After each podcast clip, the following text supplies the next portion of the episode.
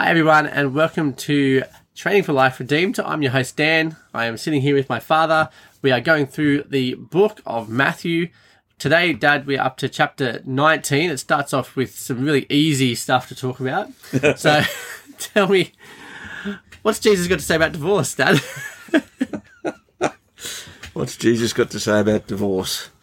Well, the God who created man and woman in his image and designed the most amazing relationship to take two people who are equally the image of God and equally valued, but different, with different roles, like the, the cogs in a in a machine almost. And so this this relationship that has a man who had no sin, so he's a perfect man, Adam. He's given a perfect woman, and she is his ally. If you translate that word helper as ally, you start to appreciate what God designed here. The man needs help, and he hasn't sinned. There's nothing wrong with him. He was designed to need help, mm. and she is designed to fit his inadequacies and vice versa. It's a great wisdom of God relationship. And like everything else, when we decide we want to redesign it, we've got a better idea, we break it, we smash it, and people get hurt. And quite frankly, I don't know that there's a deeper hurt than a sexual sin, mm-hmm. and I don't know that there's a deeper betrayal um, than you can experience through a broken marriage. They, our, our society paints this as normal, uh, and and tries to whitewash over the pain and the what goes on. The Bible doesn't. The Bible recognises this is a trauma. And how do you handle a trauma? Well, the rabbis, I, I, I'll put this up on the video. Uh, this is, for those at home listening, this is the Mishnah. It's eleven hundred pages, and it's just the summary, a very short summary, of all the arguments and everything else the rabbis got into trying to figure out how you handle all the issues of life. So you take the Old Testament commandments, then you take circumstances, what if, what if, what if, and then you have a rabbi meeting to discuss what you think we should do, what if, what if, what if, and then we'll come back in a couple hundred years and we'll write a Encyclopedia Britannica commentary on what the rabbis said about what if. And so you get into this ridiculous process, but the, we do the same process. While we rubbish the rabbis, every Christian has to sit down and work out, how does the Bible apply? Mm. We we all have to figure out how to do divorce. Uh, it, it's going to happen. It's it's one of the things that in a fallen world, in a broken world, it's it's a sad business that we have to manage and manage with the gospel. The rabbis didn't have the gospel. So they're managing it with, you know, arbitrary rules. So one rabbi says, oh, if she burns the toast, if she spoils your meal, you know, I divorce you, I divorce you, pack your bags, get out of here, go back to your father. I'll go and buy a new one. And you treat women like, you know, you're buying a pair of shoes, mm. um, which is still our culture. I mean, everybody rubbishes biblical legalism. Yeah. But the fact of the matter is, men still treat women like they were buying shoes. Um, and relationships generally. So this is about fixing relationships, not about breaking them.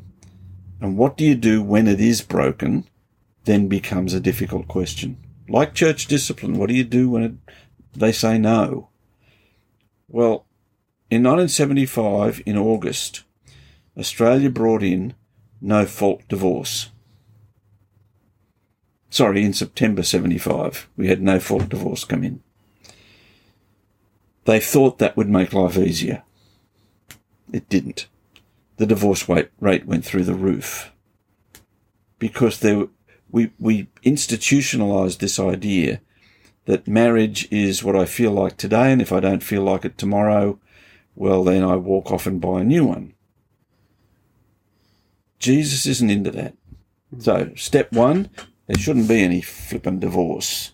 If you were part of God's family, you understood grace, you would be working on getting life right. You'd be following the instructions. Okay, so if one member of the family decides to flick God and flick the marriage, what do you do with the other party who tried and tried and tried to reconcile, to forgive, to do grace? What do you do with them? Well, you do justice for them. And so while the rabbis are doing injustice, Jesus comes along in this section and explains to you how you can do justice. And part of that justice is the innocent party is free to remarry. Yeah. Whereas the guilty party, not only are they guilty of adultery if they remarry, but the person they marry is made to be an adulterer through no fault of their own, almost. Yeah. So this is, you don't violate this wonderful thing called marriage. Uh, and you work this through in the Bible and you discover it's not, you know, bondage and legalism the way the world paints it. You look at a world that is lonely, living in a shoebox, um, dating on an internet site and going from one partner to another and sitting at home at two o'clock in the morning in tears. And you go to couples that are sitting together after forty-seven years of marriage going, it just gets better. Mm. Uh, so here is God's plan, and there's the world's, we can do it better, and it's just a smashed mess. Yeah. So this is an important part of the Bible, working through divorce. We've actually posted on our website uh, a, a long analysis of what the Bible says about divorce. So if you want to get involved in that, go and do it. Um, I have been through that process. I'm not divorced, but my parents were, and uh, that trauma was terrible. And at the time, I, I was at seminary, so I sat down with the best professors in the world, and we worked through what the Bible said and what I was going to go home and say to Mum and Dad. Uh, and for the record, what I said to my father, he was back with my mother a couple of years later. Um, he didn't like what I said, yelling and screaming, but at the end of the day, he came home. Uh, we have to speak the truth in love. Uh, so Jesus does that. Okay, so we now move on to Jesus blessing a few little children here. It's only a short little bit in this chapter, but um, so we've got some children who were brought to him so that they might bless him. The disciples still haven't really worked things out. Still trying to stop the kids from getting to Jesus. Yeah. Uh, they're not good enough. I don't know what, it, what their issue is. They don't want to interrupt the teacher. Yeah, yeah. They're yeah. too noisy. Go yeah. away. Yeah, I can't, I can't focus. But Jesus welcomes them in. He blesses them. He kisses them and stuff. It's almost like, you know, an American president going around yeah, kissing they only, babies. Only do it during elections. Yeah. Look at, just look at this. I mean, here is the, here is God in the flesh running a Bible class. And some woman brings her baby along and asks him to pray for her. And the disciples turn around and say, don't interrupt the teacher. Hmm. It, it, you wouldn't interrupt the university lecturer. You don't interrupt the school principal when he's delivering a, a Bible talk. Some random woman walks in with the baby and says, will you pray for me? It's her one shot. And Jesus says, what on earth do you guys think you're doing? Bring the kid. Don't ever get in the way of a child coming to Christ. Uh, there's a lesson for every church in town.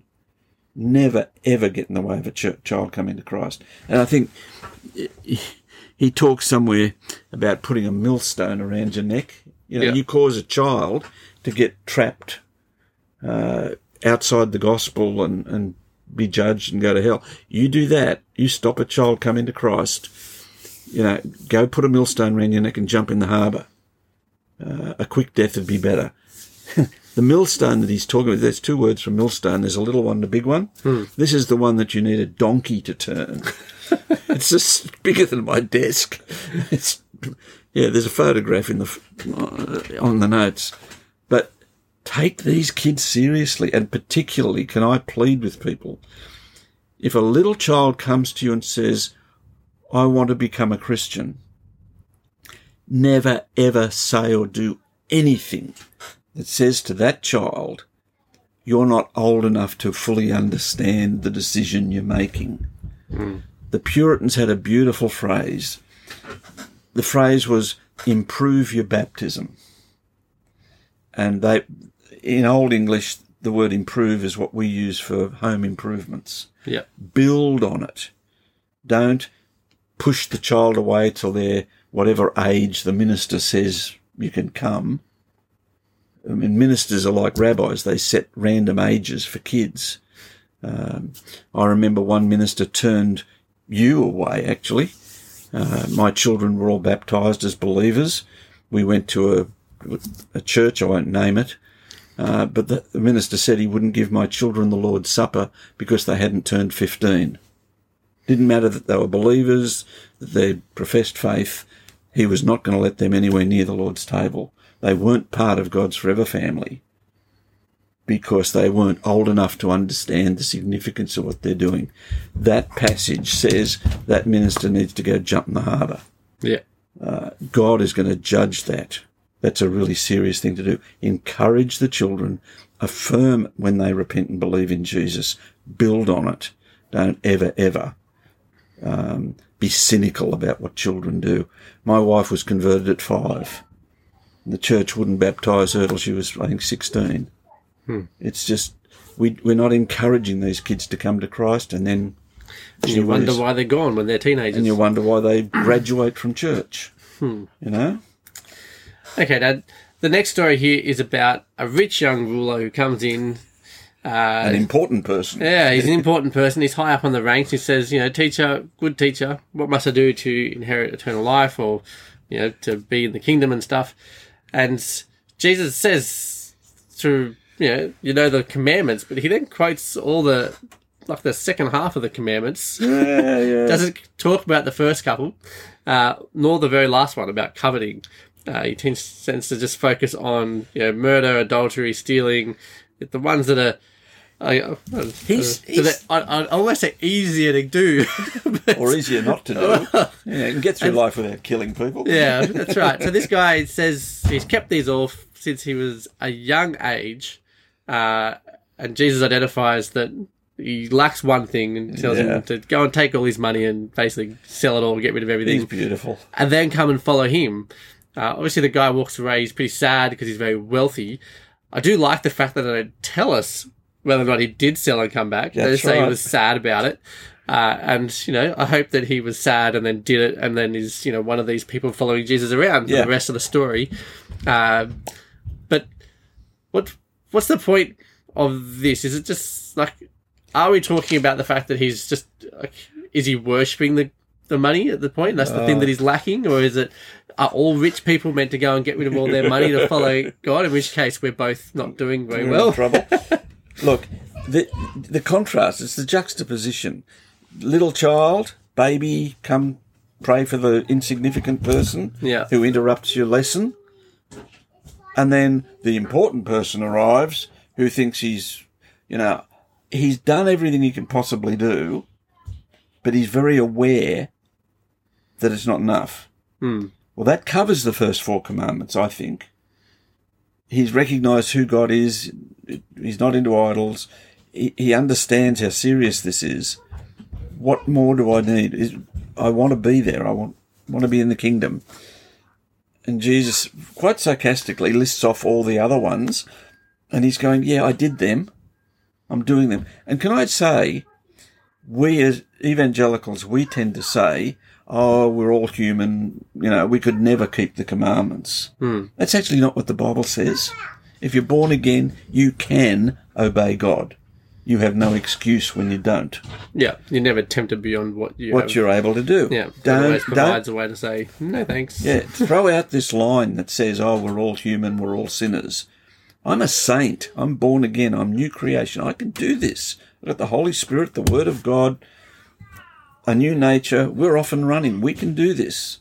So I take this guy seriously when he says, "I've kept all these commandments," and Jesus taps right into the core issue, because you can't have a loyalty to two masters. You, you've got to let go of one. Now, his master was his money. So let go of that one. It raises the question when you come to Christ, what's your other master? What is mm. the one that you've got to, what's that loyalty that you've got to break in order for Jesus to be Lord? And Jesus provokes that question. Uh, it's a great question. I don't think we ask it often enough. I just like Peter's response to that. uh, don't you love Peter? What are you going to give us? So what do we get out of it? I give up all your money. We, we, We've given up everything. We, we did it. We did it. What do we get? What do we get? And you go, are you kidding, Peter? you, you get to live. Yeah. Jesus died for your sin. You, but Jesus does more than that. You will sit on thrones in my kingdom. What thrones? What does that mean? Mm. And the answer is, I'll show you when we get there. Yeah, it's it's it's beautiful. Well, now that brings us to the end of this episode. You may well have heard my children running around in the background of that episode, but you know we but choose not important. to get rid of them.